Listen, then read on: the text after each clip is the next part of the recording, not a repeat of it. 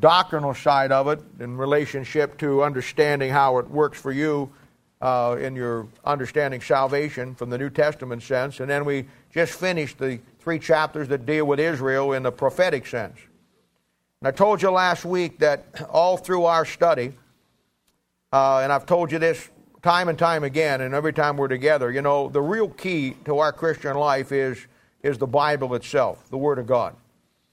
I grew up in churches and grew up hearing pastors that, in, a, in an age of Christianity, that uh, as they were departing from believing the Bible, their sermons and what they taught and what they told their people reflected their attitude about it. I, I remember just as sure as standing here this morning, uh, hearing preachers across this country getting up in pulpits and telling crowds of people, four or five thousand Christians, telling them that the reading the Bible, getting saved, uh, will basically solve all your problems.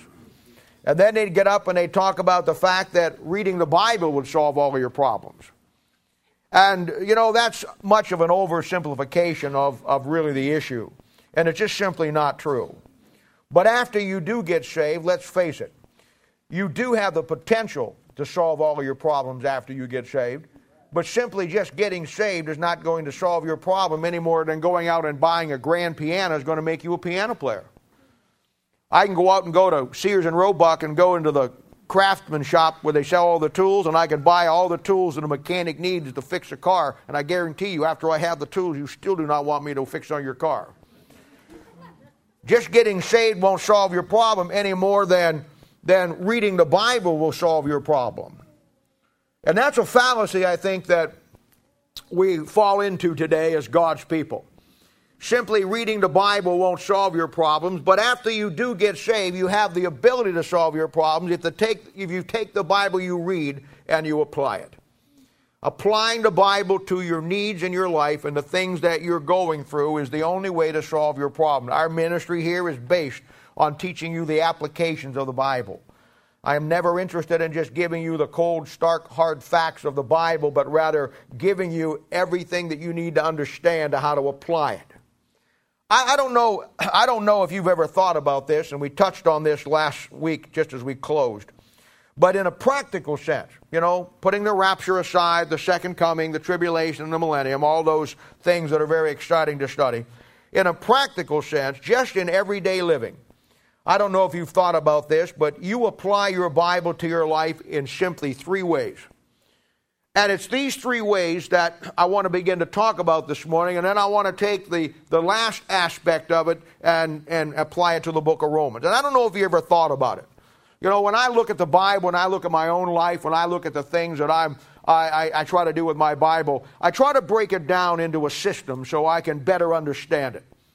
And when I look at my life, when you look at your life from a practical standpoint, what does that mean? Everyday living the things that you have to put into your life when you apply the Bible to get you through tomorrow, to get you through today, to get you through the issues that you have to deal with at work and in your maybe in your family, in your marriage, maybe in your own personal life. When you take all of the doctrinal things and the historical things out of your Bible, you're left with three things or three aspects of learning the Bible uh, in a practical way. And the first one we will talk about just very briefly, but I want to give you all three of them and get to the third one. That's where we're going to be today. The first one is the promises of the Word of God.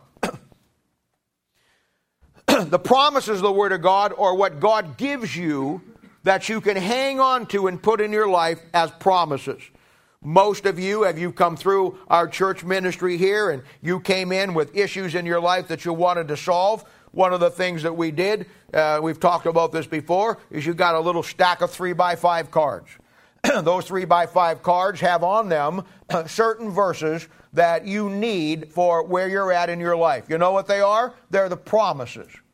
They're the promises that God gives you in the Bible that you can take that and you can absolutely apply it to what your need is. And there's Bibles filled with them. I mean, uh, it, it, it's only limited by your ability to read the Bible and to see your need. Philippians chapter 4, verse 7 says, The peace of God which passes all understanding. The Bible says, will keep your hearts and minds. You see, that's a promise to you and to me. One of the great ones in Philippians chapter 4, verse 19 is where it says that my God shall supply all of your need according to his riches in glory by Christ Jesus. You see, that's a promise to you. You can take that, you can mark it in your Bible, you can put it in your heart, you can carry it with you wherever you go. That is a promise that God has given you. 1 Peter chapter 5 verse 7. Casting all your care upon him, for he careth for you. Proverbs 3 verse 5 and 6. Trust in the Lord with all thine heart and lead not to thine own understanding. In all thy ways acknowledge him and he shall direct thy path. See, that's a promise. Psalms 119. You want to learn the Bible? Psalms 119 is, a, is the longest chapter, a longest psalm in the Bible. And it, it, it just goes on and on and on. And every one of those psalms, every one of those verses in Psalms 119 is built on a promise to you about something about the Word of God. You find him in Isaiah. You find him in Jeremiah. You find him in every book of the Bible.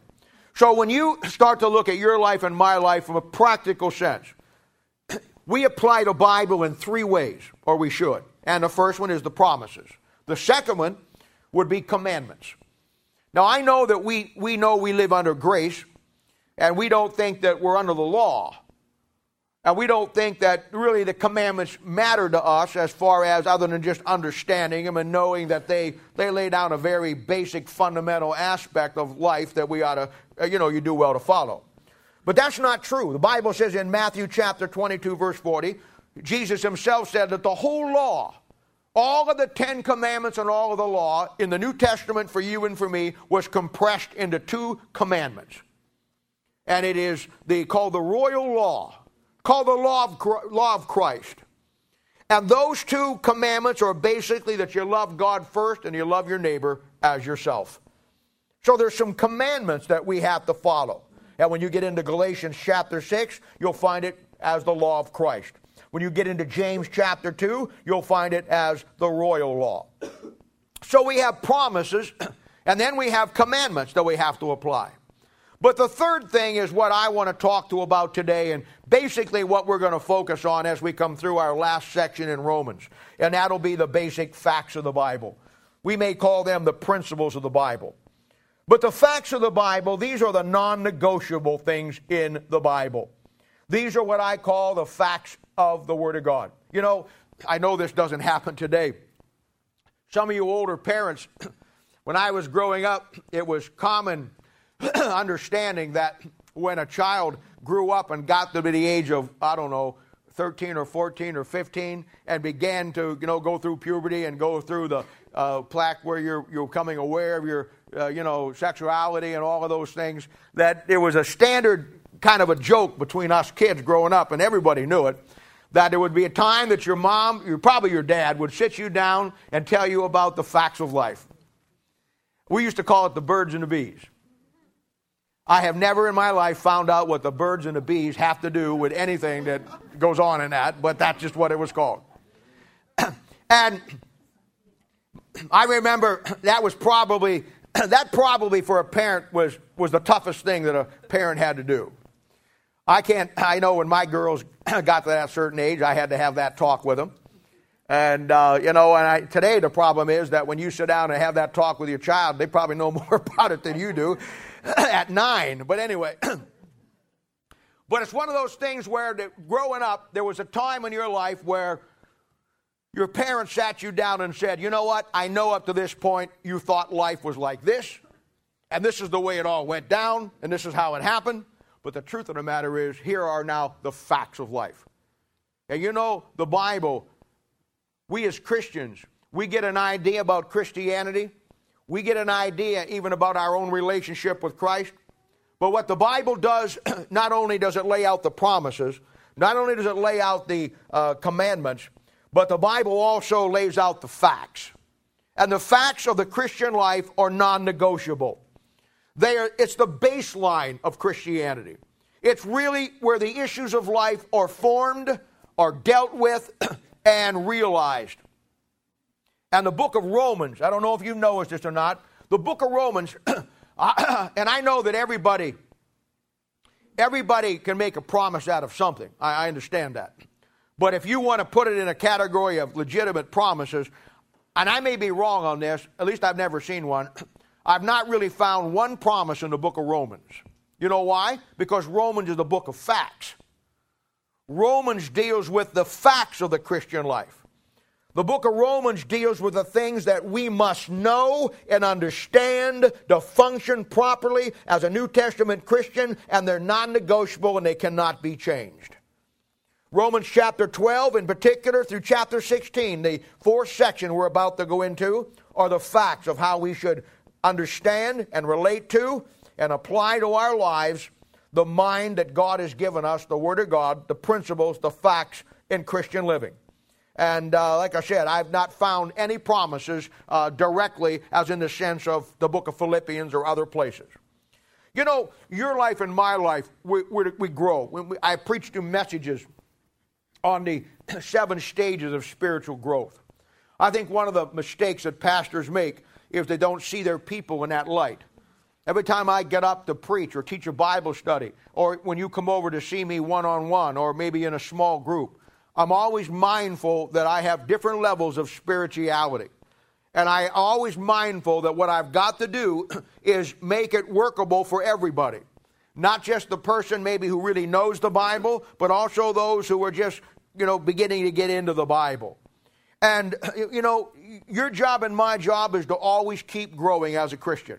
Where we get into problems is when we quit growing.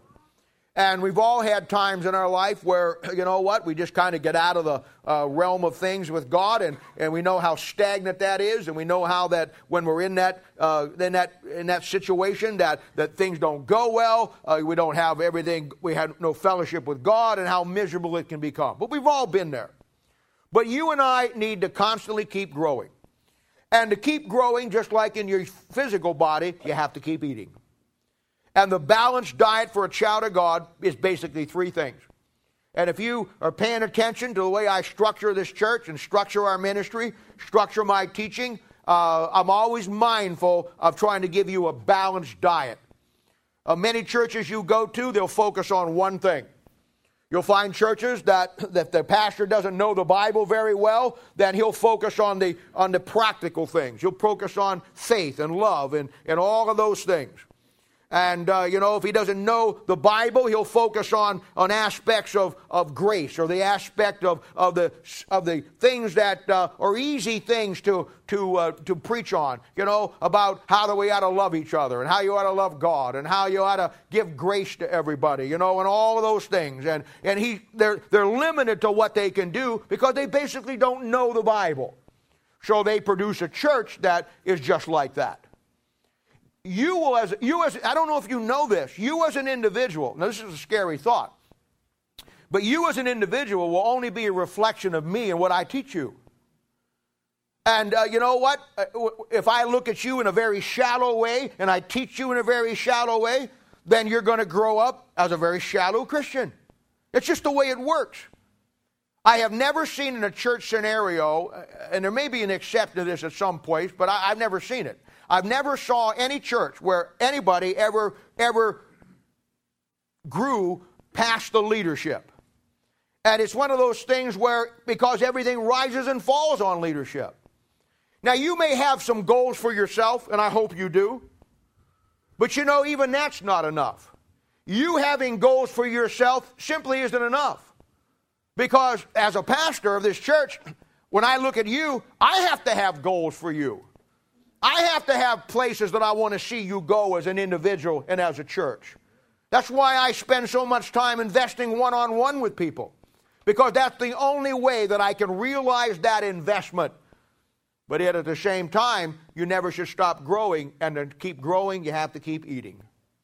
And the Christian life, the Christian life, your balanced diet is basically three things. You have to understand as a Christian the historical side of things.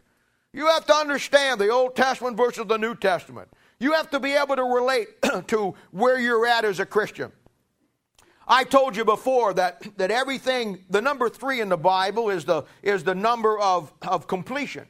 Nothing is complete in the Bible without the third part. You can have two plus two, but without the answer four, it's incomplete. I've told you before that I can draw a line up here in this wall.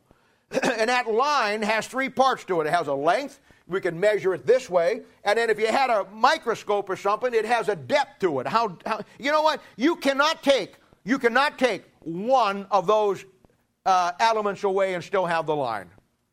And my point is this: you know, you cannot take one of these things out of your life and still keep growing. This is why I prod you. This is why I, I, I vary what we do.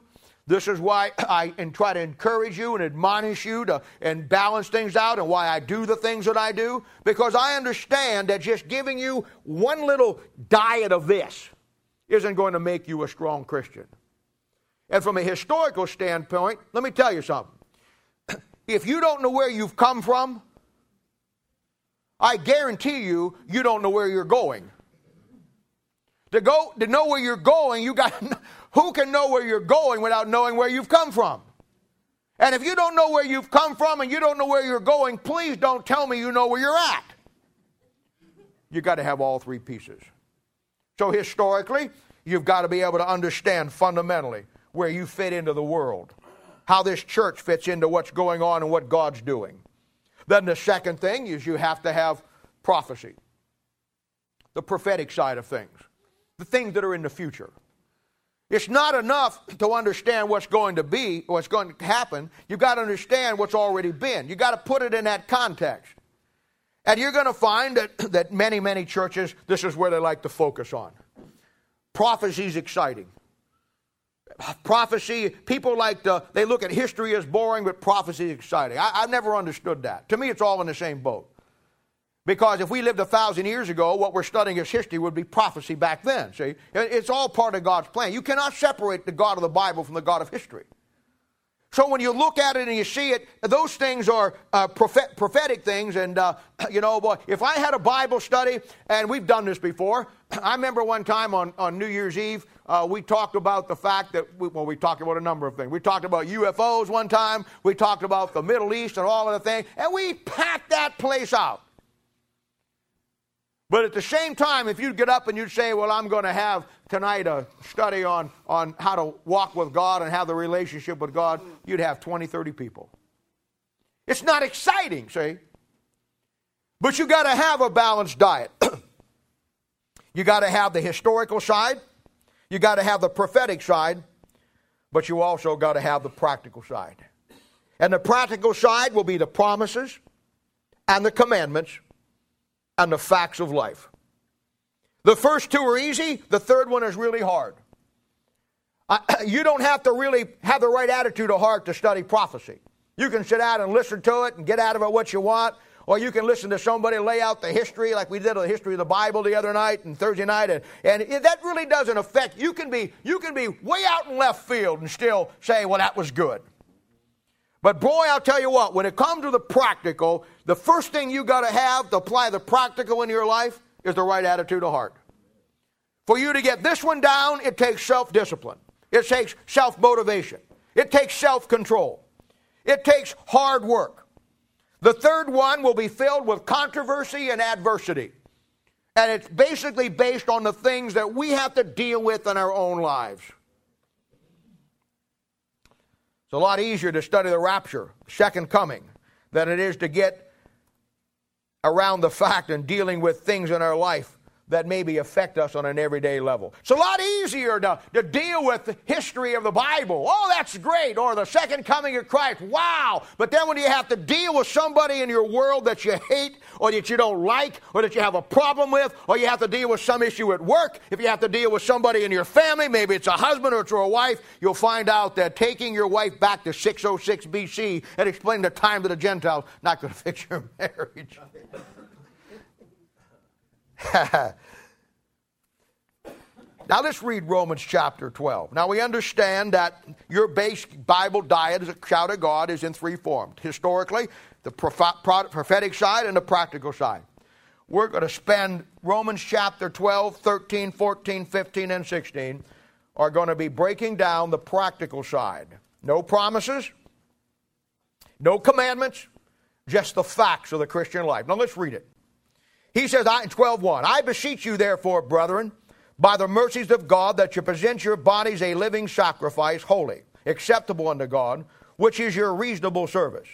And be not conformed to this world, but be ye transformed by the renewing of your mind, that ye may prove what is that good and acceptable and perfect will of God. Now, Father, we come to you today, and first of all, Lord, we, we ask you to forgive us that each one of us in this few moments that we have here as we come to your throne, before we open up and get into this passage, may each one of us realize that we have to be clean before you today. May we come to you this morning, Father, and ask you to forgive us where we failed thee. Put us under the blood. Give us the, uh, the ability to understand. Open up the whole, our hearts to the Holy Spirit of God and let us understand this great uh, section of the Word of God found in the book of Romans.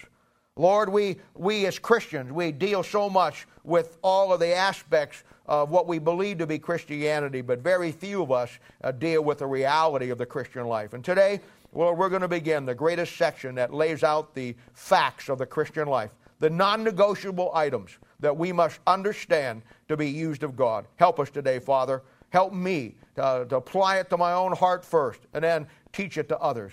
And Lord, we'll thank you and praise you in Jesus' name, for we sake, we ask it. Amen. Now, that's a great verse. It's a great devotional verse. You have a basketball or basketball. If you have a volleyball team at some point, or a softball team as a captain, and or somebody asks you to do a devotion, that's a great devotional verse. You take that verse and, and talk about, I beseech you, therefore, brethren, by the mercies of God, that you present your bodies a living sacrifice, holy acceptable unto God, which is a reasonable service, and then add verse 2 to it. It's a great 15 minute devotion. I mean, it's filled with stuff that you can talk about, and it's, it's really, really a good standalone verse for a devotion. And, uh, but I want to today do something different. I want to take this verse, as we've done in Romans, and I want to put it in the context of the book of Romans. I think that when we take this verse and put it into the context of Romans and you see why it is in here the way that it is, it'll not only help you understand the whole book of Romans better, it'll not only help you understand where you're at better, but next time you use it as a devotional, it'll give you a, a, a complete 360 uh, understanding of how it all lays itself out. Now, he says, I beseech you, therefore, brethren.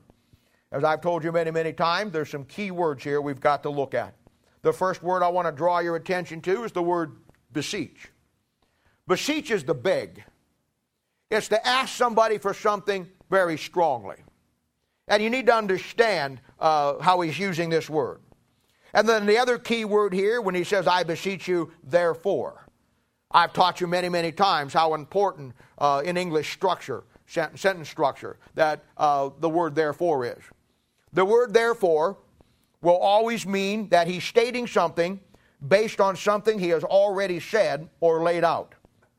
So he says, I beseech you, based on what he's already said, therefore, brethren. Now, the first thing I want you to realize is this He's not begging for you to do something. this is very important. He's not begging you to do something.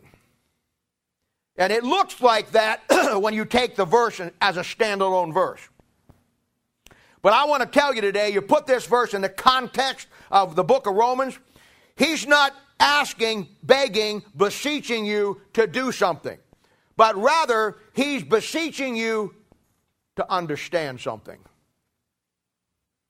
And I guarantee you, I, I would never have to ask you to do anything for God if I could just get you to understand some things about God. If you understood about God what God wants you to know, there wouldn't have to be a man or a woman or anybody on this planet that would have to ever beg you to do something for God. So that's the first great point out of this passage I want you to see. He's not beseeching you to do anything, but he is beseeching you to understand something. And that's where I want to focus this morning as we come down through this great path. I beseech you, therefore, brethren, by the mercies of God, that you present your bodies a living sacrifice, holy, acceptable unto God, which is your reasonable service. Now, I want to put this into a context, but ask yourself this question Why did he put the facts of the Christian life as the last section of the book of Romans? I mean, we have just come through the book of Romans in an unbelievable detail. We've laid out every aspect of the New Testament concept of the church. We talked about how that the book of Romans formed for us the constitution of our Christianity. I've likened it to our legal documents that we have our own government that set down the standards by which we, we, we, we organize ourselves. It's our legal document from God for the New Testament church. That's why it's the first one after Matthew, Mark, Luke, and John and Acts. Once he gets Israel out of the way and the church becomes established, he gives us the book of facts about everything we should know about Christianity. No commandments in it, no promises in it, just everything. And I guess you could make a promise out of Romans chapter 10 where it says, Whosoever shall call in the salvation chapter, but that would be the only place. Now, remember when we come through chapter 1, what did I teach you? I told you in Romans chapter 1 that it begins to lay out the mindset of the Gentiles. And it begins to show you and I how the Gentiles got into the terrible mess that they're in today. And that's because God wanted us to understand the whole concept. In chapter 2, he shows us how the Jews got in their mess, and they're in the same mess.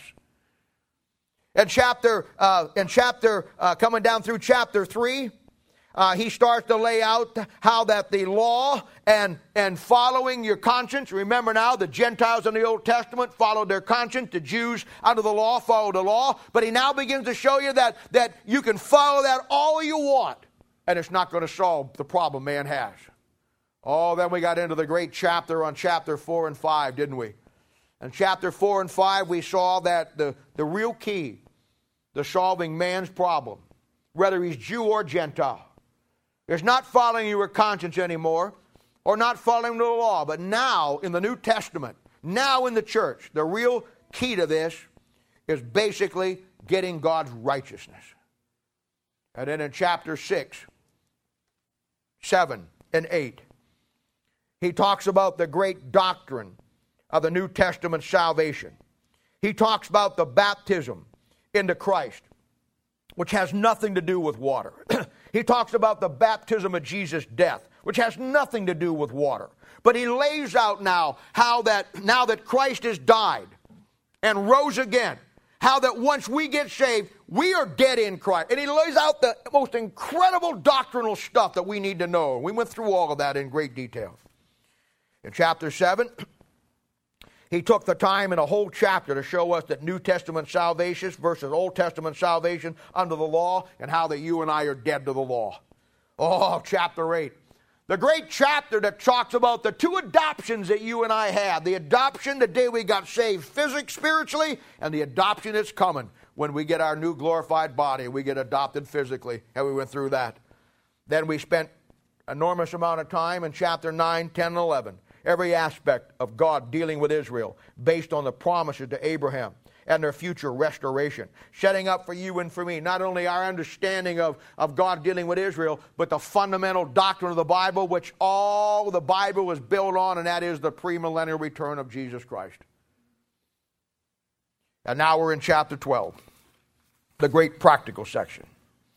So when he opens up chapter 12, this great section on the facts of the Christian life for you and for me that are non negotiable, he says, therefore.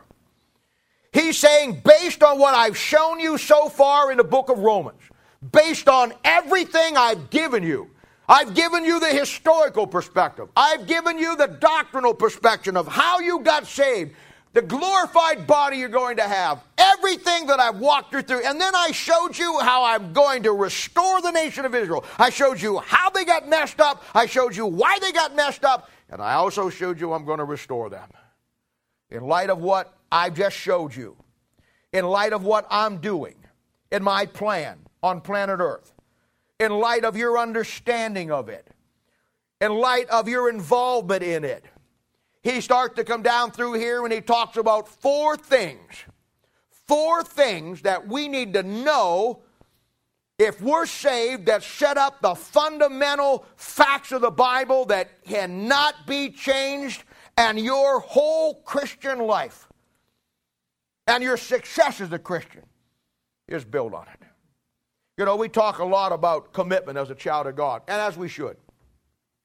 I'm totally trying to get God's people to get on board with the Bible. I, I, very frankly, the, the, the, the, concept of the church. The concept of a church is simply where God uh, has a job that He wants all of us to do. What does God do? God pulls together around a pastor. God puts in that pastor's heart the plan, what he wants that man to do. God knows when he gets to that man's heart that that man can't do it by himself. So what God does is he, he talks about the forsaking not the assembling of yourselves together as the manner of some is. He gives the concept of the New Testament local church that men and women uh, uh, who are drawn to a particular pastor or, and, and understand the plan, they see his heart, get his heart, and then get on board to help him do what God has called him to do, and then in time, God has called all of us to do. That's the concept of the church. You're going to find, and I see this today very often, very, very many, many times, uh, why churches uh, struggle so many times. Because you know, when you start a church, you can get you can get all a lot of rah rah for about three or four years, and then the newness wears off, and then the pastor's faced with, okay, where do I go from here? How do I take this church from this level to the next level? And very frankly, most pastors today don't. They're good in the rah rah stage, but when it comes with that reality of where we're going to get and what am I going to take the church to the next level, they have no clue how to get there. And that's the problem today. That's the problem. That's the problem. And we find today that, you know, we talk a lot about a commitment of God. My job is to get is to motivate you. My job is that every time I preach or teach is to paint some picture that you see that has some relationship to your relationship with God. My messages should not be about words. You don't see any big screens. You don't see any television uh, thing where we put uh, uh, uh, uh where I list my messages down in the outlines. You know, no, no. I don't want to. I don't want to give you an outline. Every time I preach, I want to give you a painted picture that when you walk out of here, that picture stays in your mind. You ever notice that you can go hear somebody preach? And after you hear him preach, you probably the next day can remember about what, five or six things that they said, maybe not even that much. But you know, if you go and you watch a picture, if you sit down to a movie, you will remember vividly everything that you saw in that movie because it's a visual. We are visual people. When it comes to retaining and memorizing, we all have the same problem. We're tremendously inept at it. But we have the ability to see something. And ministry, preaching, is painting pictures for people to be able to see. Some of the greatest sermons I've ever heard in my life that I heard 35 years ago that impacted me more than anything else. I could not give you the outline if my life depended on it, but I remember the picture the man painted. And that's what it is. You know, churches are a lot like hospitals. My job is to come to the point where we, we, we take people that come in and they're, they're broken. In fact, when we get into biblical counseling, I tell you that when you deal with people, you deal with them in medical terms. Dealing with people and their problems are three stages. I basically call them broken arms and legs. I also call them appendectomies. Or the third level is heart transplants and brain surgery. You know, and uh, you can you can go into a situation with somebody that that you know your kid falls down and breaks a leg. You take him to the hospital. It's no big deal. It's a little more serious when you have a, an appendectomy and they have to take out your appendix. You stay in the hospital for three or four days. That's a little higher level. But it's really, in most cases, nothing to really get concerned about. But if you go in and your doctor tells you you got to have a heart transplant or we're going to do brain surgery, hey, you're into some major things there. You're probably not going to go home the day after that surgery happens. And dealing with people and their problems a lot the same way. You have some people come in and have little ouchies. And those little ouchies are like broken arms and legs. They're easy to fix. You have some that come in and they have a little more harder situations, requires a little more attention, little more things have to be done. And then you have some that come in in the third level, and brother, I mean, it's heart transplants and brain surgery. It's very complicated. And the job of a church and a pastor is to come to the point where you get people to see about their commitment. That you solve their problems only for one reason you don't solve their problems because of the fact that uh, that's just what we do here. You solve their problem because everything is a means to an end. You help them get through their issues to get them focused then on understanding these great facts. But just like in a hospital, not everybody that goes into a hospital makes it. There are some people that go into the hospital and they're very serious and they die and they never go home. There are some people that go in for minor things and when they're in the hospital, complications happen and they die and never, never go home. Not everybody that goes to a hospital goes home, they don't make it. And you know what? In the concept of the church and dealing with people and helping with the Bible, not everybody makes it. It's the same scenario. And many times there's complications that set in. Many times there's problems that go deeper. But be that as it may, the job of the child of God, and we talk a lot about a commitment as a child of God. We talk about surrendering your will. I hear people say, Well, I want to give my heart to God. I want to hear, I see people when God, they're out of work and, and, and they learn a lesson about some things, and then God finally gives them a job. They basically say, Well, I'm giving this job to the Lord. I've heard people talk about the fact, Well, I'm going to give God my life. I've heard people say, Well, I'm giving God all my possessions. I've had control of them long enough, made a mess out of it. I've heard people talk about the fact that I'm going to give God my children. I've heard husbands say, I'm going to give God my family. I've heard husbands and wives say, We're turning my finances over to God. And you know what? Those are all good things. I've heard people say, I'm giving my marriage to God. I'm giving my wife to God. And he, he wouldn't keep her. He gave her back to me. Now what I do? You know, I mean, those are great things. I saw it back there. I saw you nudge him back there. Those are great things. But you know what? Many times they just become the talking points of Christianity. Do you know what God really wants when He says, therefore, brethren? Do you know what God really wants? Do you know what He wants out of your life and my life? He doesn't want your will, He doesn't want your heart. He doesn't want your job or your life or your possessions or your marriage or your, or, what, or your finances. What he wants, my friend, is the number one thing. He wants your body. What he wants. You can give God your life, but keep your body to yourself. You can give God your finances and keep it to yourself. You can give God your heart and keep your body for yourself. No, based on what he said. Therefore, brethren, based on what he said, what he wants from you and from me is your body, our body, my body. You know, as, as human beings, we're drawn to things that we see. When a guy, I, I don't know how, it, it's true all the time. When a guy, you know, who's single and he, he, you know, he wants to have a girlfriend, and he sees this gorgeous girl, and she's absolutely the most incredible girl, and a momently, uh, uh, in, in immediate, in a heartbeat, he is drawn to what she looks like. All his life, he's grown up and formed in his mind the perfect woman that he wants to have. And when he finally sees her from an outside appearance, in his mind, he's, he's captivated because now he has seen, he has, he has visualized. There she is, right in front of me. I got to have her. I got to get her. Whatever it takes, there it is. And you know what? He never stops and thinks for a heartbeat what the woman looks like on the inside. I, have seen, I've seen, I've seen women do the same thing. They wait all their life. Uh, how many times I've, I, I've been in situations where they got married or they got into a scenario because this is they, they saw the as the Bible says, man looketh on the outward appearance, but God never looks on the outside. God looks on the inside. And we do that because we are drawn by human beings. We're visual people. We see things in, in perspective. We see things in color. We see things in dimension. We see things. We're very visual. And it takes a transformed life. It takes changing your thinking pattern to not be caught by looking as it appears, but looking as it really is on the inside. It's hard. And, and that's the bad side of it. But there's a good side to it also. I mean, it works for bad when you find the hot gal or the good looking guy and you fall in love with what you see, and then after you get married, you find out it wasn't what you thought.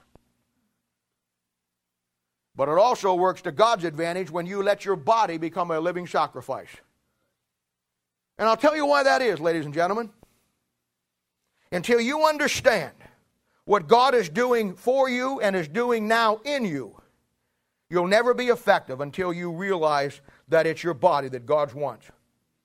I, I told you guys a while back about the book on church history, that Eerdmans's handbook to the Christian church, history of the church. one of the greatest books I've ever wrote on church, uh, read on church history.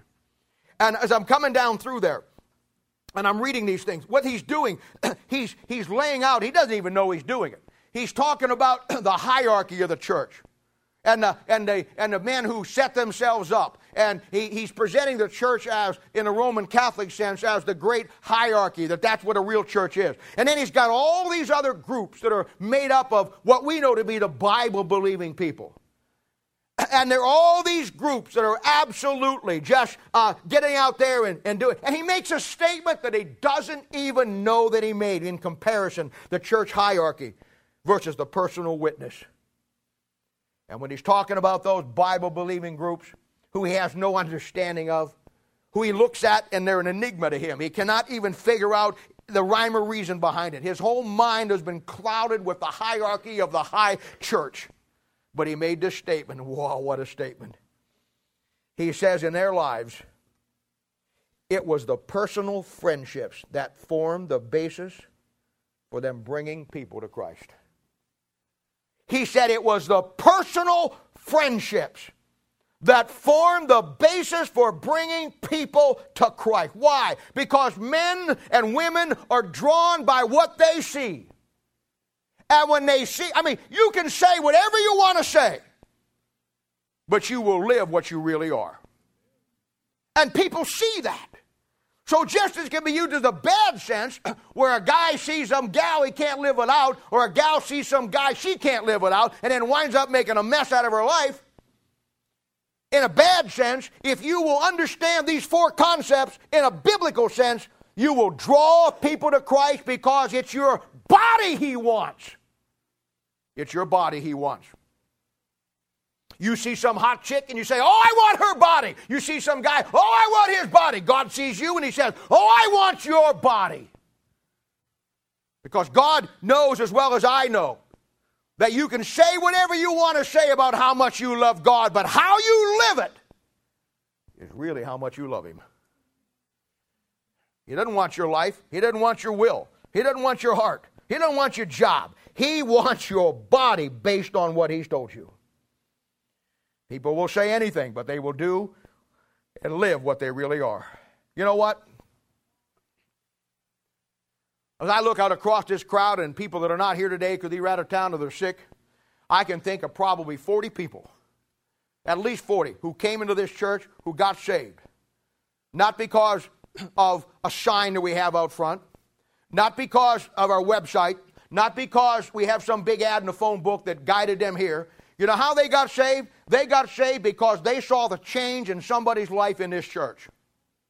They saw the way they were, and then they say the way they are now, and they don't understand that. You know why? Because I'm telling you, God wants your body. And when you can understand that and give Him your body based on what He's doing and what He's done, you'll be the greatest witness in the world for Him. It ain't what you say, it's what people see in you.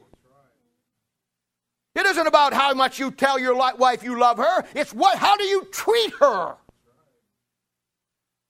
We as guys, we're so stupid. And some of the gals, you're pretty dumb too. You think it's based on what somebody says. No. It's based on what they do. God figures it out quicker than we do. Some of you have stopped drinking in your life. And your friends see the difference that your friends now know that you don't go to the same old places you used to go. Some of you used to smoke and you stopped smoking. Some of you used to do drugs and you stopped drugs. And you realize that, that, that if you were going to be a witness for God, those things weren't just going to be able to work in your world and still be a witness. Here, I'd like to tell you about Christ. Let me get the smoke out of my mouth first. Here, here we go you realize there were some things that were just not going to work that had to go. And when they went, and you were consistent in them going, that's when your witness started. I, I can't speak for you. I know my life.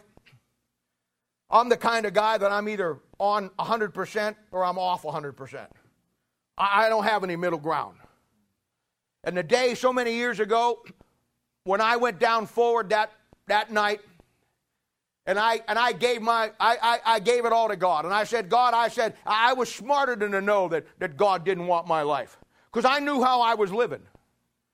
And I worked at the Hoover Company back then and, and in North Canton, Ohio. And I was a fork truck operator.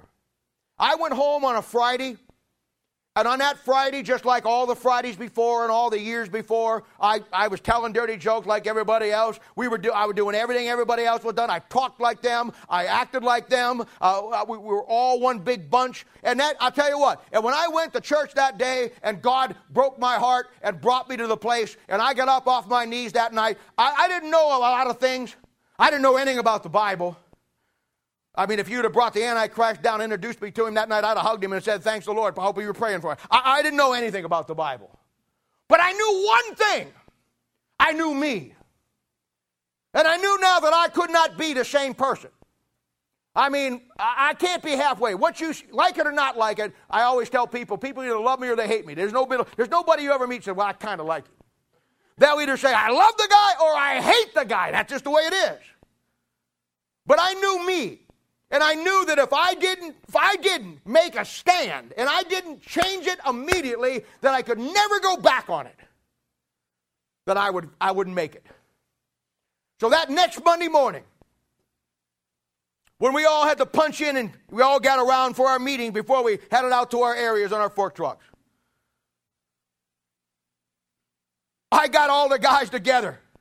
And I said, guys, I want to tell you something. I said, I apologize to you. I said, I have been a terrible testimony.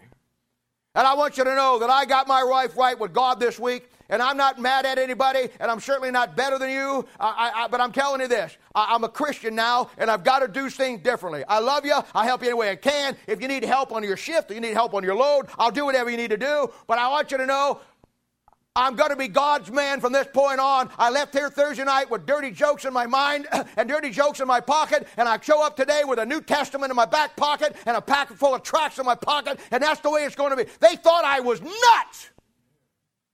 They laughed.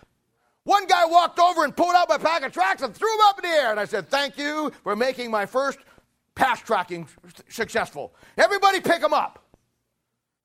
They thought I was nuts. But I knew me. I knew the way I was. And I knew that if I did not take my stand and did not give God my body, if I did not give God everything about my body, that it was going to be different, that it was, it, it, nothing was going to change. I could stand up and say, Oh, I've given my life to God and live just like I was living before. But you cannot give God your body and be the same person. Now that's the beseeching. And he's not asking, he's not beseeching you to do that. He's beseeching you to understand why you should do that. Because people will say anything, but they will live what they really are. All right, now the first thing he says here is a living sacrifice. My motivation in life is simply this my motivation in life is very simple. And I know I've got a long way to go, and I am certainly not putting myself on any pedestal spiritually in any way, shape, or form. I'm telling you what my personal goal is in life. My personal motivation is to understand His every day, His sacrifice better for me, that I may be a better sacrifice for Him. And you know what I've learned in studying sacrifice? I'm going to tell you something. You see, you can give God your mind, you can give God your finances. You can give God your life. You can give God your will. And never get to the point where you have to sacrifice anything. Think about it. Let's face it, most of us, when we give our money to God, if we give it at all, we give it out of convenience. We give it out of the abundance. We give God what we got left. We give to God what doesn't hurt us so we can still go do our things. And yet we talk about, well, I've given my giving to God. No, you've given your giving to God on your basis. You've given your money to God so you can feel good about it, so you can still go out, because you got plenty of money. You can still go out and do everything your body wants to do. I know that. And I, boy, I'll tell you what, when I started to study sacrifice through the Bible, I found a place back there in 2 Samuel chapter 24, with 24, uh, 24, 24, where David's back there, and he gives the greatest statement on sacrifice that I've ever read anywhere in the Bible, and it formed the concept that no matter how I try to kid myself, no matter how I try to lie to myself or rationalize myself or justify myself, he goes in there and he wants to make a sacrifice for the Lord. And he wants to buy this piece of ground to build a, a, a, an altar on, to make a sacrifice. And he walks up and he says, I want to buy this. And the guy says, You can have it. He says, No, no, no, I want to pay for it. I want to buy it. The guy says, Look, you just delivered a great victory. You're the king of Israel. You can have whatever you want. Just take it. He said, You don't understand. I'm making a sacrifice unto God, and to make a sacrifice, it must cost me something. You want to give your body as a living sacrifice? What are you willing to give up? Because a living sacrifice means you give up some things. And you know what it also means? I mean, it's easy to give up the things we don't, we know, the big things. You know what's really tough in my life? And if you ain't figured this out yet, I'm preaching this to me more than I am to you, but it's like throwing up. When a guy really splatters a big one, it gets all over everybody around him. So I'm throwing up.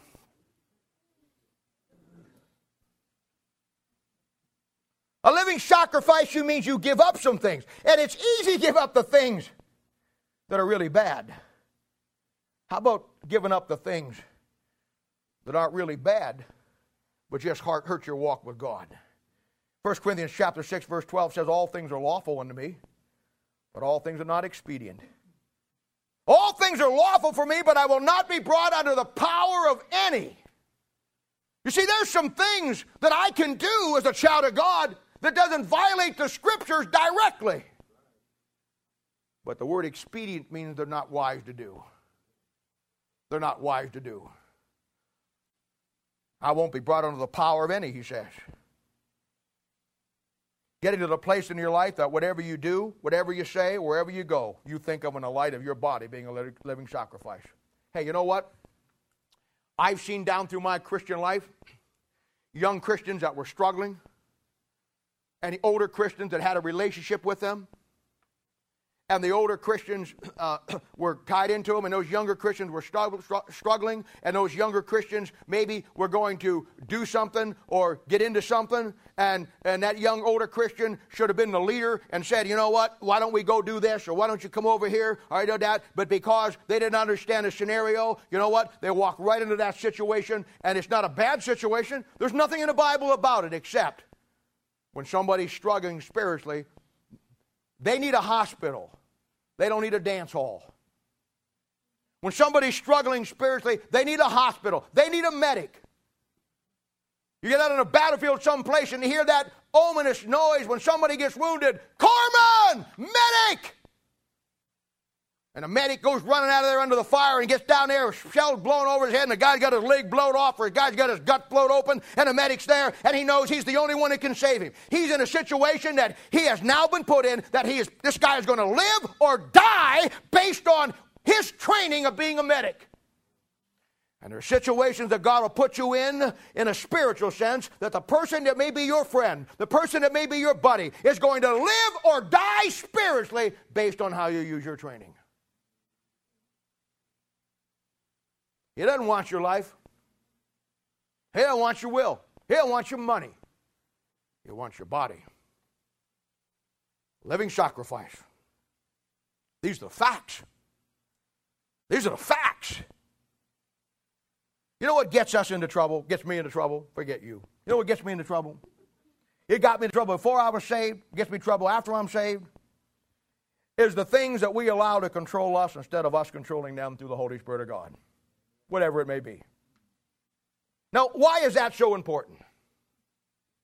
I've always followed a rule. I won't go anywhere and be in any scenario that if the rapture would take place, that I'd be embarrassed for God to find me in. You know what? That's a good rule for you. If I may suggest that to you, that's my rule, but you can borrow it if you want. But I've always tried, and I haven't always done it. But even when I don't do it, it just drills into my head the more that I did. You know why that is? Because Romans chapter 14, verse 7 says, No man liveth to himself, and no man dieth to himself.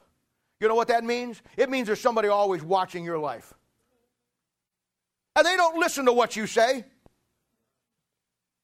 Oh, Greg McClintock, my buddy that is a judge up in Monmouth who was down here for Bible study a couple times ago, and most of you know him. He made a great statement one time when he preached for me. He said, You know what? He was preaching on witnessing. And he said one of the greatest lines I've ever heard. He said, Every Christian ought to witness. And sometimes you should even use words. You see, when your body is the living sacrifice, you don't have to say anything. You don't have to say anything. It's a fact that somebody's always watching our lives. And we got to come to the point where there's things that maybe is okay to do, but in the bottom line, it's, it's not the wisest thing to do because there's some young Christian looking at your life. And what you do is going to either be, you're, you're the medic, and either going to live or die spiritually based on how you apply your training. So he says, a living sacrifice. And then he says, holy. Look at 1 Corinthians chapter 6, verses 19 and 20. It says, What know ye not that your body is the temple of the Holy Ghost, which is in you, which you have of God, and you're not your own? For you are bought with a price. Therefore glorify God in your body and in your spirit, which are God. Let me ask you a Bible question. Look at verse 20. For you are bought with a price. Therefore glorify God in your body and in your spirit, which are God's. Why didn't he say glorify God in your body and your spirit and your soul. Why did he leave the word soul out, giving the indication that you don't have to glorify God in your body and your soul? How many know the answer to that? Just raise your hand. A few of you. You know why?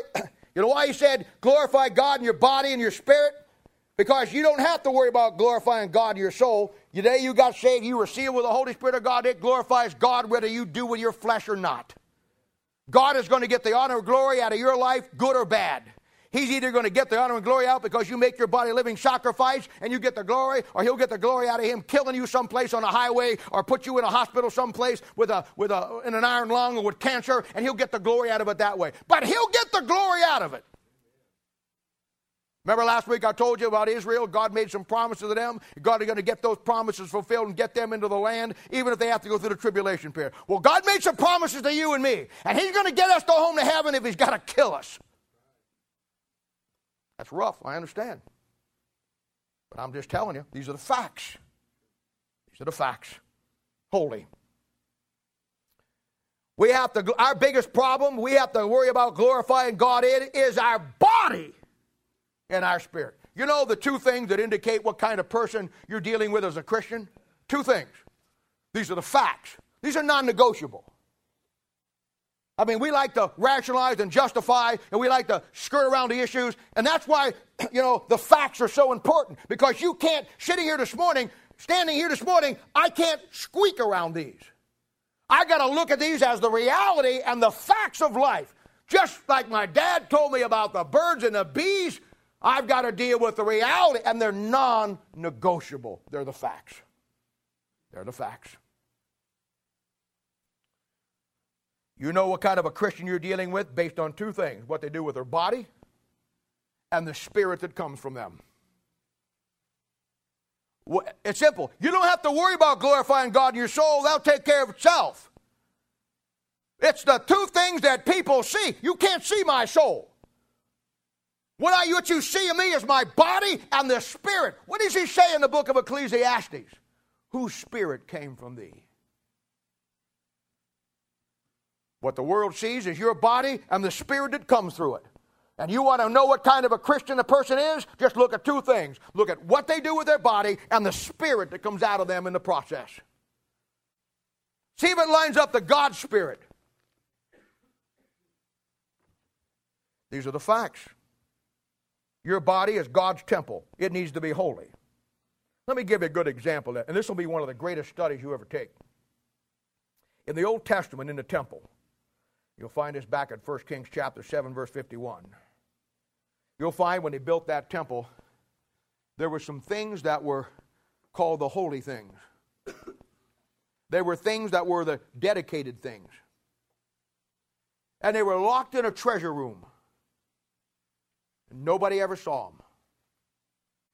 There were things that the king and the kings in times past and, and had, had recognized as something that to them was something that God did in their life uh, or whatever. And God, and he, he took those things and he put them away. He locked them in a room.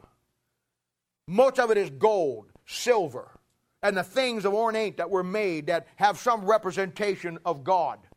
And he put those things in what we would call a treasure house. And the Bible talks about many, many times, you hear him talking about the holy things and the dedicated things.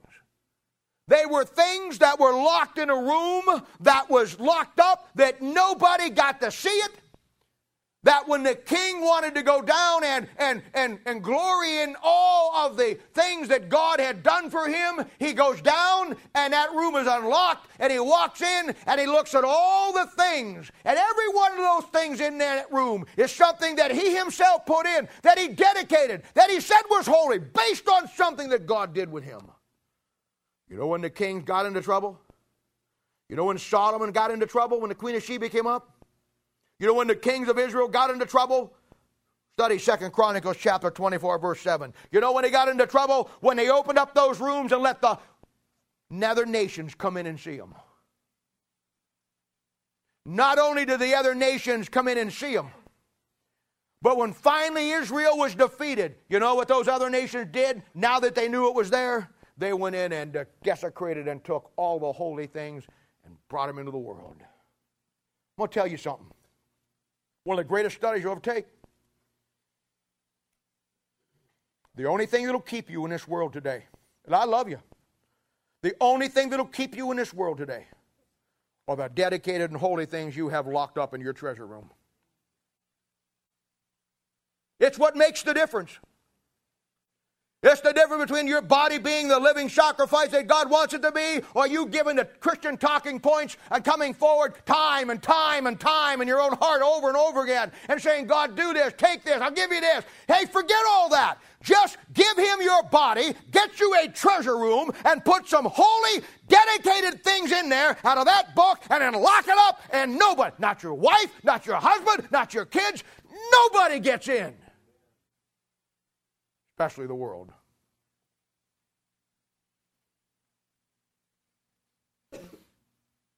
These holy things in your life and my life are the non negotiable things, and the world never gets in. It's the only thing that'll keep you when the world tries to pull you. And I want to tell you right now, you all have your own different scenarios, and many of you are struggling this morning. I, I guarantee you are. You, in the world we live in, you cannot get, we cannot get we cannot get a group of 100 and some people together today and not have people that are struggling. Some of you are struggling in your marriages. Some of you are struggling in your own personal life. Some of you are struggling in your relationship with God. Some of you are struggling in the world. And you wonder why day after day after day after day there's no relief. Nothing changes. The answer out of me today is so simple when you look at the facts. You got no holy things. You're probably sitting there scratching your head, probably been here two or three years now, and scratching your head saying, I wonder what a holy thing is. I don't understand, my friend. I don't understand. But I'm telling you. Bible says in verse 19, you're not your own. You're bought with a price. God bought you so you could, you could be that living sacrifice Christ was my dying sacrifice for me, that I could be a living sacrifice for him. And I beseech you this morning. I beseech you this morning not to do that. Because I'm tired of Christians getting up and doing it and then failing after about a week because they do it without understanding why they're doing it. I beseech you this morning not to do what I'm talking about. I beseech you this morning to understand what I'm talking about. Let it grasp in your life. These are the facts. These are the facts. These are the non negotiable items. This isn't like the prophecy that's so much fun or the history that you can learn. This is the everyday rubber meets the road part of your life. God doesn't want your life. He doesn't want your will. He doesn't want your heart. He wants your body to be a living sacrifice.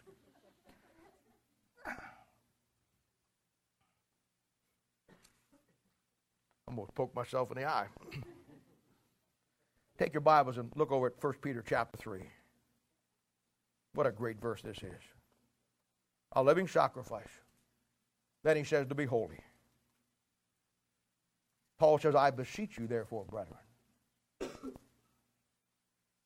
Look at 1 Peter chapter 3, verse 15. What a great, great verse. He says this But sanctify the Lord God in your hearts, and be ready always to give an answer to every man that asketh you a reason of the hope that is within you with meekness and fear. You know what our problem is? You know what our real issue is? Mine too. We're real good at telling people what the Bible says. We're really good at telling people how God great how great God is. We're really great at telling people how good God is. And we're really good at telling people all the things that God can do for them.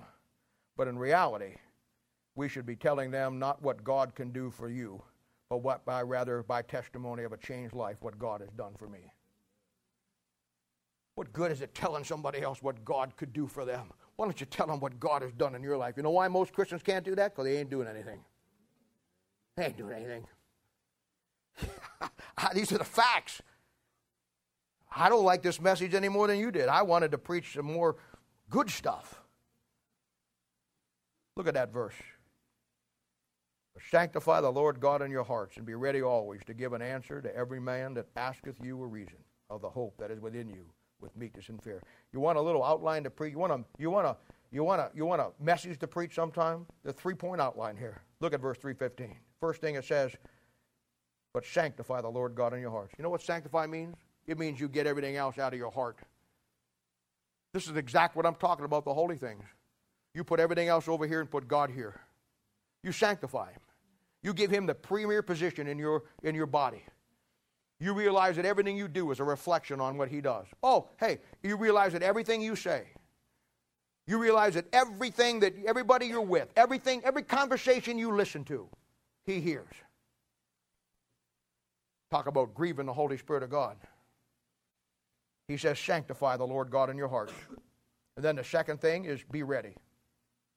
You know, to be ready, you got to get ready. You're not ready just because you get saved. You got to learn how to be ready. And you do that by getting ready. You do that by getting into the Bible, learning the Bible, learning the three aspects, getting a balanced diet in your life. Coming to the point where you realize the and you understand the price that was paid. You understand about the concept of God wanting your body. And you realize that you've got to start by putting God Uh, first in your life. There's too many things in our lives that compete with God. If I would give you one problem that we all have that is the bane of God's people today, it's simply that. We have too much clutter in our life. You see, we th- live in a society that the more we have, the think we're better off we are. But in reality, the more we have, the more they come out with the new iPods, the big screen TVs, and this and the Blu ray and all this stuff. The more we have, the more we want, and the more we want, the more we get, the more it runs competition to God. What it must have been like back in the 1800s when, my goodness, when you come home from work and plow in the fields all day, all you had to do after you ate was sit around the house and read your Bible.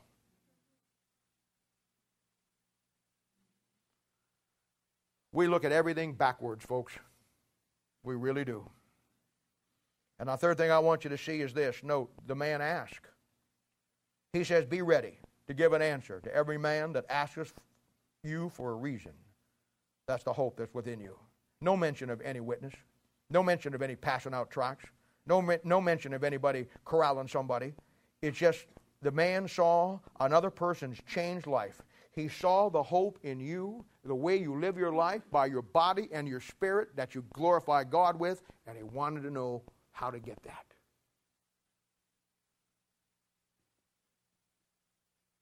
I don't know what else to tell you, my friend. I love you to death. These are the facts. These are the facts. Jesus said in 1 Peter chapter 1 verse 16, "Be holy for I am holy." And uh, I'm, I'm just telling you, it's, it's, an, it's, an, it's, it's, it's where we, it's the understanding that our bodies is what He wants. All right, He said living sacrifice, He said holy, then He said acceptable. As God's people, there are some things, no matter how hard we try to rationalize them, and I'm no different than you. But there's some things in our lives, no matter how hard we want to justify them, how hard we work at rationalizing or how hard we convince ourselves that we're doing the right thing when we deep down inside we know that we're not.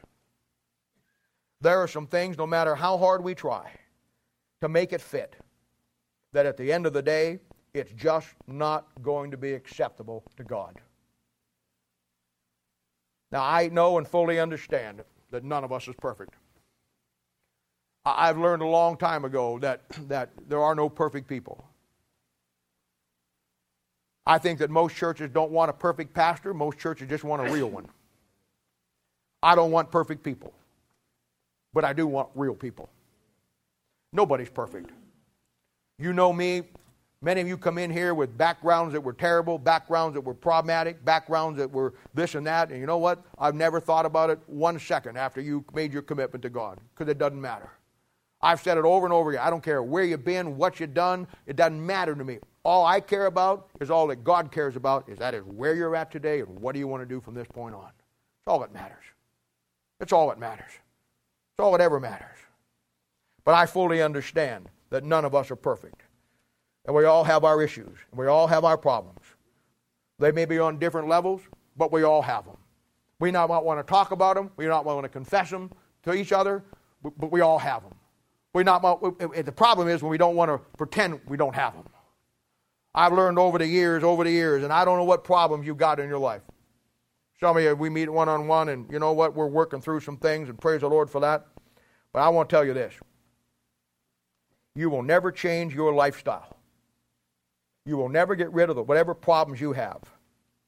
I will never get rid of whatever issues I'm struggling with in my life till first I identify what they are and I identify them for what they are.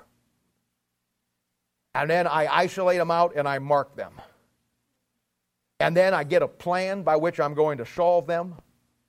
And then I stick with that plan and I just beat the crap out of it till I get it done. Well, you cannot, we cannot come to the point, and this is what always happens. This is what always happens. It happens in my life, it happens in your life, and it happens in our lives. We come to the point where we make a commitment, we say we're going to do this, and then down the road, because we keep the old friends in, or the old girlfriend, or we keep this, or the old ways, and all that, pretty soon, without even knowing it, we start feeling that old tug coming back. This church is about, and every church should be, this church is about a new chance for you. You know what? We growing up, we can blame our problems on everybody, can't we? I've had people that blame their, I had kids that were 25, 26 years old that had problems in life. They blamed them back on their parents. Their parents would blame it on their grandparents. We all like to blame our problems on everybody else. You know what? That works for a while. I talked to one gal one time, and she was she was she had all kinds of issues in her life. This was a number of years ago, and she always wanted to she always wanted to blame the fact that she was not successful. She always wanted to blame the fact she couldn't get anything done because of the way her parents were.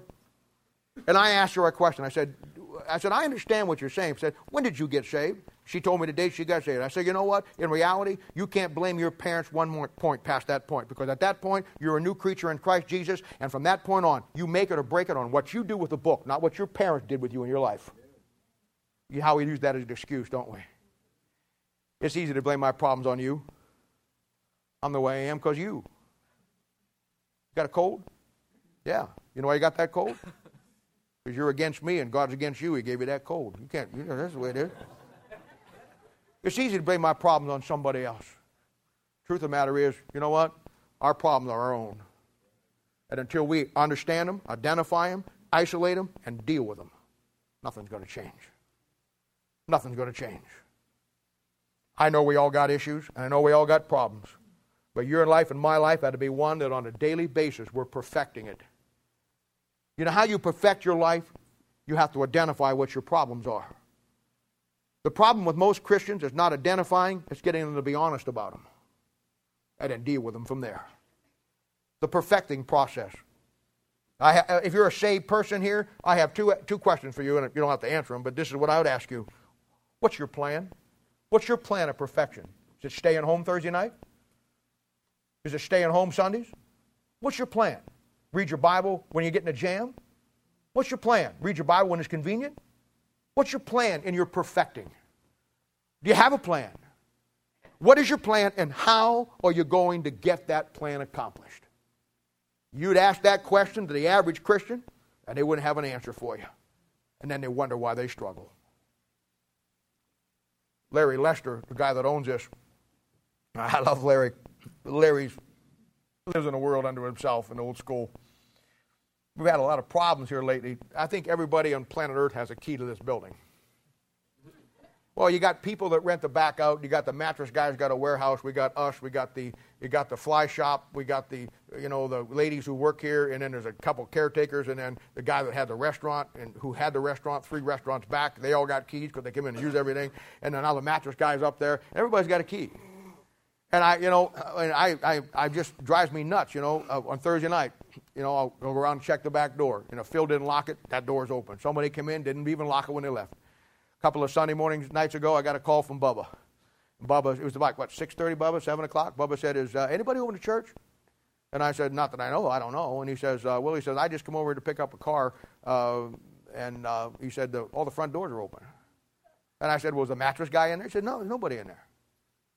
And uh, well, no, he's, your mother told you. Your, your, yeah, your mother told you that. And I said, Well, I don't know what to tell you, Bob. He said, Well, I'm going to drive. You know, he lives over in Lisa. I'm going to drive all the way over, you know, and I'll lock it up. So he came over. I told Larry the next day. I said, Larry, I said, We got to do something about people leaving these doors unlocked.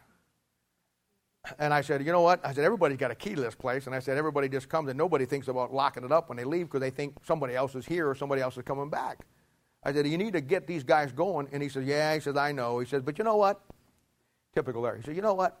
He said, if they want to get in, he said, they're going to break in anyhow. And I said, you know what, Larry, that's true.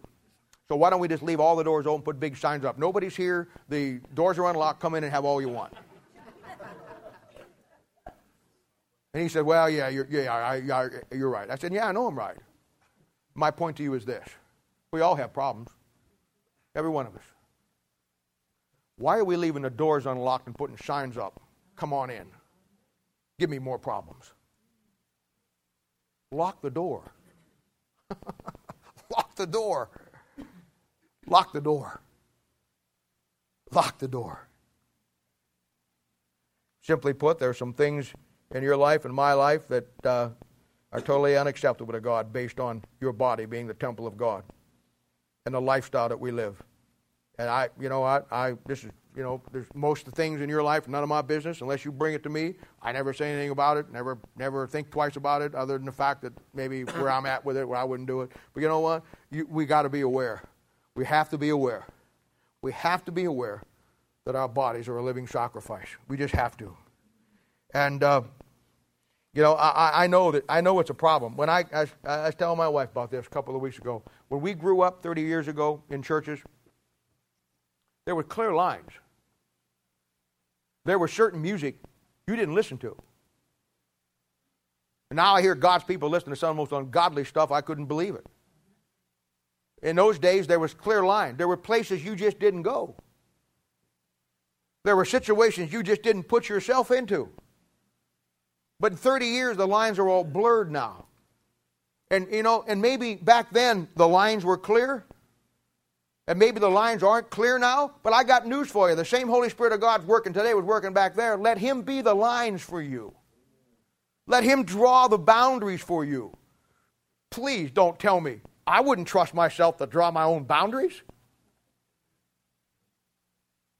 As much as I know the Bible and as much as I claim to love God, and as much as I could uh, go through that Bible and claim that Bible, as much as I pretend uh, to you to know all the Bible when I don't, and I, you let me tell you something. As much as I do know, and as much as many years I've put in it, and as many times I've been through it, and many times as I've laid it out, and many times as I've been pastoring and dealing with people and seen every problem in the world, do you think for five seconds I trust myself to put the guidelines down for me? At the end of the day, we're all the same, aren't we?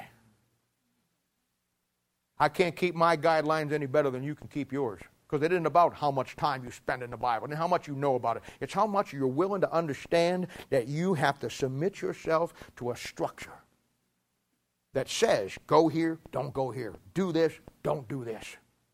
Be part of that, don't be a part of this. That's the problem. Back then, the lines were very clear. Today, they're very blurred. Then, lastly,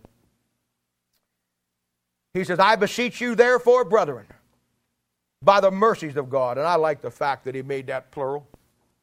You know the times that God has shown us mercy in our lives. Do you ever stop and just think of the times that God has been merciful to you and me? You want to overwhelm yourself with something that, and maybe you just don't like to think this way because it brings you to conclusions you don't want to deal with. But I'll tell you what, you sit down and just start thinking of the manifold blessings of God in your life that God has done for you to get you where you're at today. I look at some of your lives and I, will be very honest with you, you know? I'll be very honest with you. I look at some of your lives and I thought, and I would have never thought you'd be here today. I look I looked some of your lives at some of the problems you had, some of the struggles you went through. And, and I would, if somebody would have said, put your money down on, pers- on that person, what do you think? I'd say their odds are 10 to 1. But you know what? You're here today. God made a difference in your life. And you know why that is? That's because you grasp the concept and you realize that God wants to do something in your life. You need to stop you need to stop at some point and look where you're at in your Christian life right now. Look where you're at, and then stop and look at the hand of God in your life that, that got you here. How God got you where you needed to be to get what you needed to have. Do you really think it's an accident that Jesse found that how to study the Bible book in the thrift store? I look at you two kids. Love you more than anything else in this life. But I remember where we found you guys. Steve and Nikki started coming to church. Steve went out, took his kids to a park, and you were there. You think it's an accident that he put you in that park? You think God said it's time for you to take your kid to the park? You think it's any reason that, that what you were looking for in your life, and you were looking for in your life, you just came back from Iraq? There's no accident, kids. God sees in us what we really want. He saw your, he saw your need. And you're over there walking around saying, What am I going to do? And God's up there saying, Well, just give it about 15 minutes. If I get that Steve moving, we'll get you, show you what we're going to do. boy, boy, I got to kick him in the rear end sometime. Come on, come on, come on, come on. He knew exactly what you needed. He knew exactly what you guys needed. He knew exactly what you needed, Joe. Remember? Grew up in church all your life, lost without Christ. How many times he must have, you must have said in your heart something to God, and God orchestrated the event. I remember the first time I met you, it was over at the Fort Osage game. Everybody thought I came to see you play ball. I did, but I knew he was going to be there. And I just talked to him for a few moments. He blew me off. He didn't want nothing to do with me. But I'm like a little mole. I'm like a little worm. I get in your in your foot, I'll just dig a hole. God done it. And how about you, huh? John? When our wife and I used to go over there to No Hope, I'm New Hope. we day we'd home, we'd say, if we ever have a church, out of this whole church, we'd want David, uh, John, and Betsy. How about you, girls? We talked about it last Thursday night, didn't we, huh? Where you come from. David, how about you? Porters, how about you? Remember, your kids, your girls didn't, want, kids don't want nothing to do with when you first started coming to church, did they? Now they still don't because they sit way back there, but they're coming closer. I'm hopefully by Christmas you'll be halfway, and then by next year you'll be up with the rest of us. Darren, I remember when I won you to Christ, just a couple of months ago.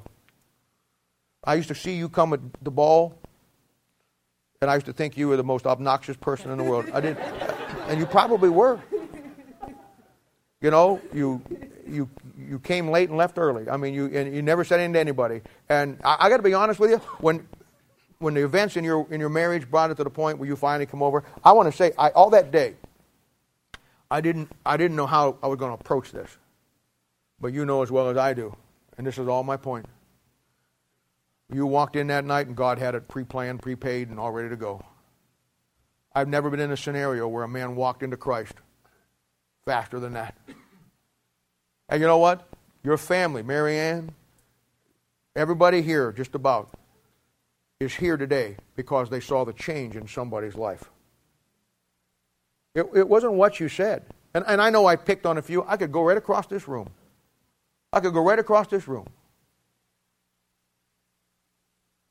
I mean, Cheryl's got the most unique soul winning. She got a gun. You don't get saved, she'll shoot you right on the spot. But it works. It works. It works. here's, here's my point God wants your body. Stop and look at what He's done in your life. Stop and look how He's got you where you're at. Don't, don't, don't focus on the struggles you're having today. And we do that. We, we get overwhelmed sometimes, and many times it's not because, because we don't do what's right. We get overwhelmed with things, and then we lose sight of how God got you here. I got, a, I got something for every one of you this morning, and I love you with all my heart. But these are the facts. God didn't save you.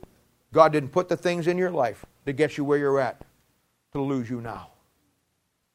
The same God that saved you and brought you to this point, I promise you, will take you all the way to the end.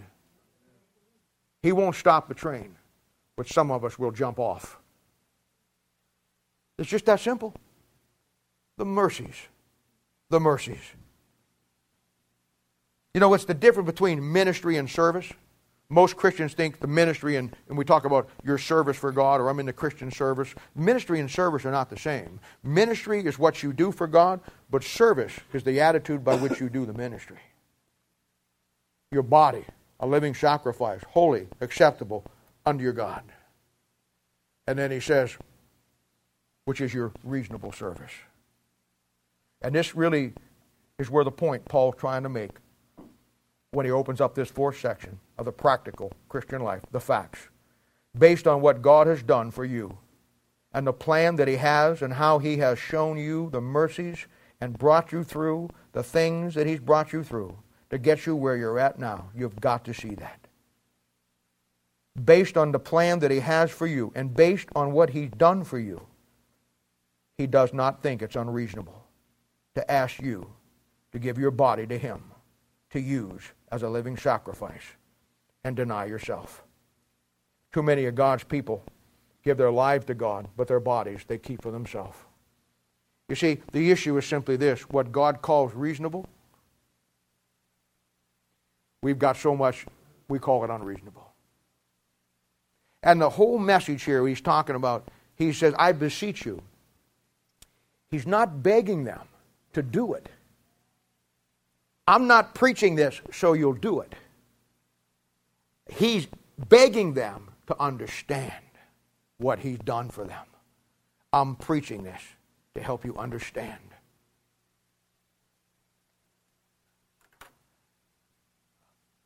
I count myself as probably the luckiest guy in the world to have spent the years that I spent with my father in the Lord, Mel Sabaka. He's very bad, probably not going to make it throughout the year. There's not a day that goes by that I don't think of the example that he gave me. There were so many things that he did in his life with his body that I remember to this day. He's the only man in all of my years of Christianity that every year at Christmas he'd take everything that he had in the bank. He'd clean out his bank account and he'd throw it in the Christmas missionary offering. And to him, you know what he'd say? He'd say, You know what? I'm starting clean this next year with God.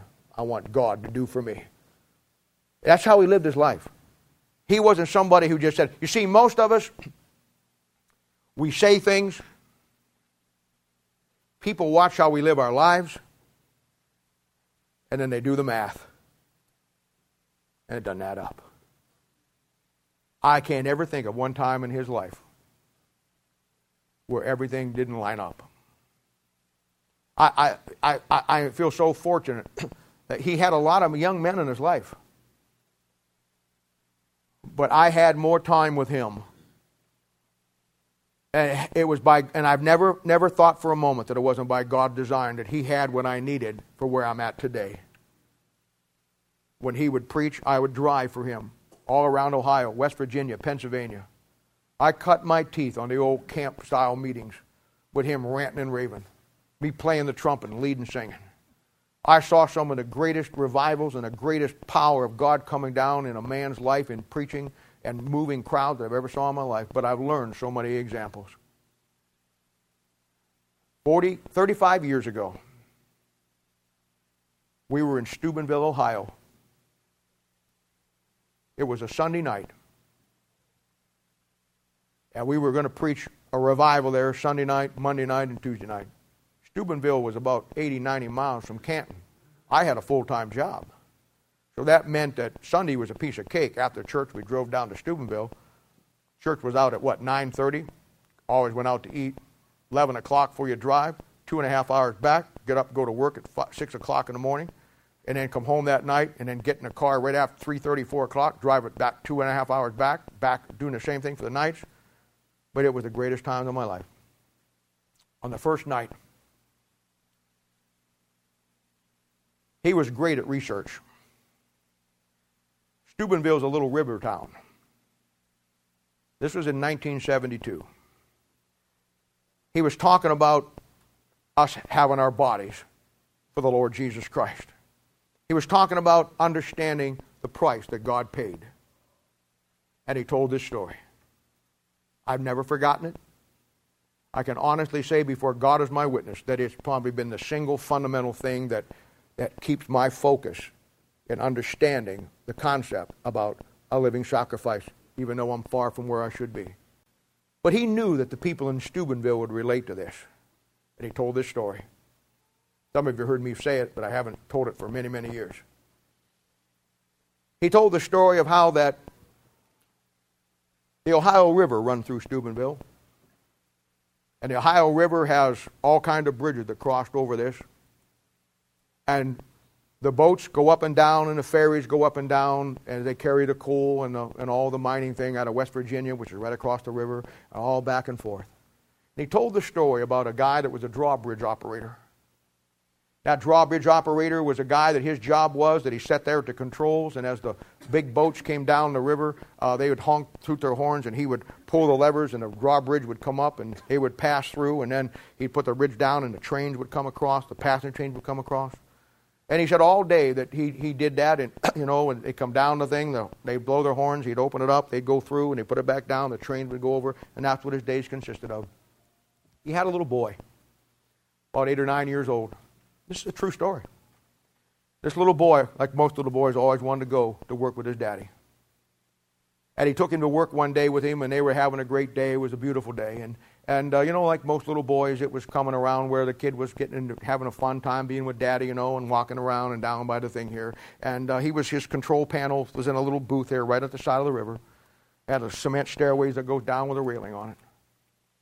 And he got a call that uh, he got a call that there was a uh, from the, there was a train that wasn't on the schedule that was coming through, and uh, that he was supposed to uh, he was supposed to make sure that that bridge was down, and he had just put the bridge up because a, a tugboat with a big uh, oar had just went through, and uh, he got off the phone and come back over, and when he did, he he accidentally. didn't see his boy and hit the bumped the boy with his hip. The boy fell down the steps, went over the rail, went into the into the river, Ohio River. And the guy panicked and he started to walk down and get down the steps to get his boy. And his boy's calling for him, Daddy, Daddy. And he goes down to that step. And just as he gets down to that stop step, he hears the train coming down that track around that mountain in West Virginia. And he looks and he sees that the bridge is up. And he starts to go down those steps because his little boy is calling, Daddy, Daddy, Daddy. And he starts to go down those steps, and again, he hears that train. And he knows on that train is probably two or three hundred people, and that train is going to go off that embankment, off that track, and into the Ohio River. He thought maybe he could get it done, and he goes up and he puts the levers down, but he sees his boys really struggling, and he hold, takes both hands to hold the lever, and he's holding those bridge, and the bridge is going down, and he, he stops the lever, and he stops to go down again, and the train is louder, it's closer now, and he knows he's got a choice. He knows that if he goes down and rescues his son out of that water, that that train is going to go into the Ohio River, and they're going to lose everybody on it, it's going to be a catastrophe. But if he stays there and he puts those levers down, he's going to, he's going to lose his own son. And you know what he did? He looked at that boy, and he looked at that train, and he heard that whistle, and it had to be the most terrifying terrifying time in his life. And he closed his eyes and he, he, he, he shrugged his shoulders and he took both hands and he, with tears running down his face, he rammed those handles down and he blocked out the cry of his son and he held that thing down and across that bridge went that, went that passenger train and 189 people on it passed over that bridge and never knew what had happened. Three days later, his little boy's body washed up down below the river. Paul says, I beseech you, by the mercies of God, that you present your body. He's not begging you to do it, he's begging you to understand. Your body is God's temple, it was bought and paid for. I, I, I, I got to tell you the truth.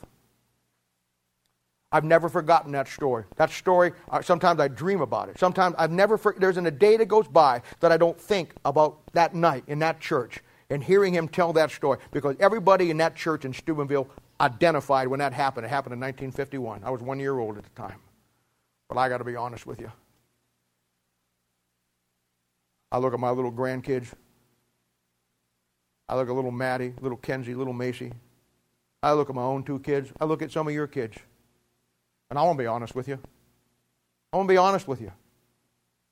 I don't know if I found myself in the same situation where I had to make a choice and I saw that little Macy struggling in the water, a little Maddie, a little Kenzie, or one of my own kids or one of my son in law. I saw them struggling in the water. I, I don't think, I'm just telling you, I don't think I'd have the wherewithal to stand there and hold those levers down.